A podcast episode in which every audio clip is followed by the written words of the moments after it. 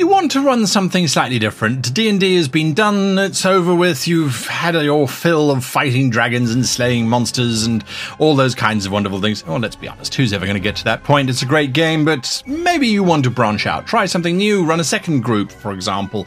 Uh, what do you do? Where do you turn to? What other role-playing space offers you a huge amount of variety in terms of mood, tone, as well as a bigger kind of goal? Well, here's one for you, inspired by our sponsors.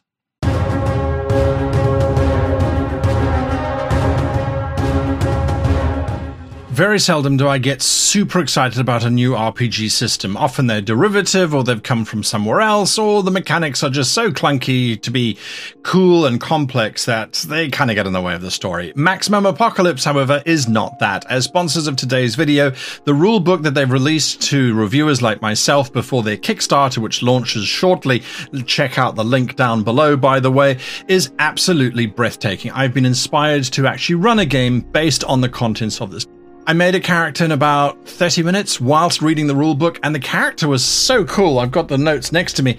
A scientist slash surgeon who survived the kaiju uprising of the apocalypse and is now desperately trying to find their way home. This book is really great. If you are a post apocalyptic fan, I strongly suggest you have a look at this Kickstarter. I know I am super excited about it. Hello and welcome to today's episode. My name is Guy, and today we're talking about a post apocalyptic setting uh, from a gaming perspective. What is, what is Apocalypse all about? Well, Apocalypse is about three things, in my opinion it's about survival, it's about hope, and it's about mood. So when we look at these apocalyptic spaces, right? Humanity is destroyed, the world is over, and everyone is eking out a survival that can be such a fun space if you have a system, a mechanic system in place that allows for it to happen. And Maximum Apocalypse certainly does do that. Now, I, am I'm, I'm going to be referring to them throughout because, like I said, I'm super excited for this system. There have been other systems in the past. D20 Modern was a classic example, absolutely awesome example of a rule system that allowed you to kind of get on and do what you did. But that was, to a large degree, really just D&D 3.5 in a modern day or post-apocalyptic setting. So we look at, at survival. It's not just the survival of the player characters, it's survival of the race as a whole. Very few other settings require the players to be responsible for saving an entire race, whether directly or indirectly. If the player characters die, the human race has become weaker as a result of their death. If they succeed, the human race has become stronger as a result of their success. So there's a lot riding on a post apocalyptic game, which I think is absolutely critical in terms of giving the sense of weight which other systems and uh, not systems, other genres don't necessarily have. So there's definitely that to it. It's about hope when you are out surviving in a post apocalyptic space, it's not a pre generated dark space like sci fi might be. If you think of gritty sci fi futures, the players don't really have a huge sense of changing the entire universe for the better.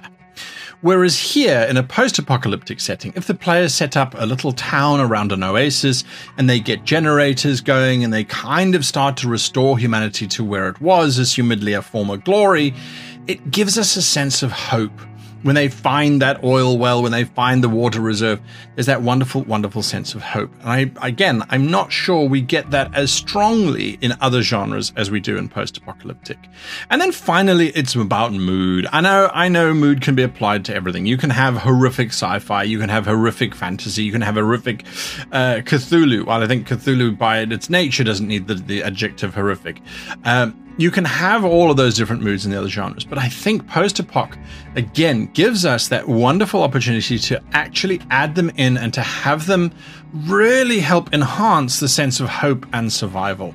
A funny moment in a cantina where someone is trying to get a drink and they accidentally use antifreeze instead of the regular alcohol, which is pretty much the same thing. You know, you can have these light, humorous moments interspersed within these truly dark and grim things where players come across cannibals and the like.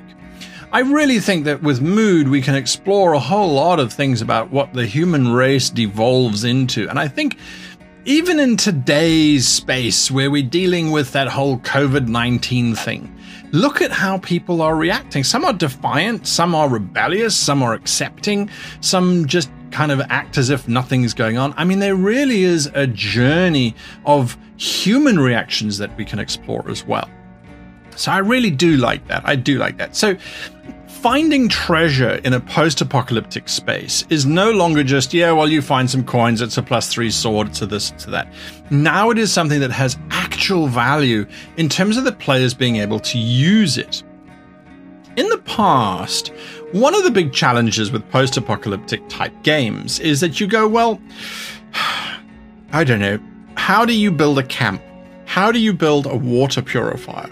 That will purify radiation out of the water. Can you do that? Well, we can MacGuffin it. We can, we can. You use a um, an aqua inverter reflux Geiger meter filter thing. I don't know. I mean, you can. You, you had to basically be a survivalist in order to be able to do that. So we've all watched Naked and Afraid. I mean, we've all been there. We've all seen these survivalists trying to survive.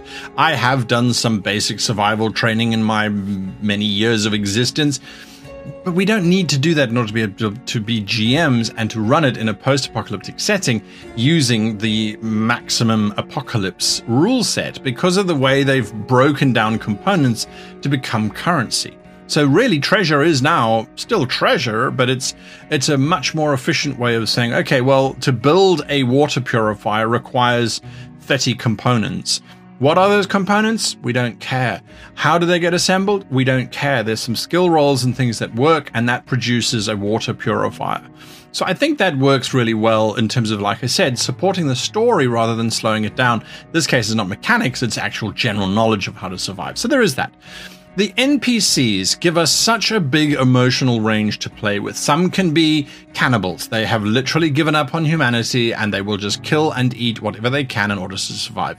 Others can be noble and heroic and survive and be guides and mentors to the party. And I think that the important thing with a survival style post apocalyptic game is having lots of people and then having less and almost no people and then lots of people. It's about building communities, destroying those communities, having the survivors continue, build up some more, destroy. Remember, we're playing with survival and hope and mood.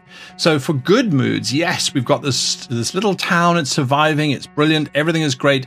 We have a couple adventures where we're building in those NPCs. We're really making everyone feel happy. And the next minute, the giant kaiju comes walking through and vaporizes half the NPCs with a blast of radiation. And then it eats at another quarter of it. So then only a quarter and our PCs survive to carry on and hopefully, hopefully bring us some hope to finding a new place to defeating these things.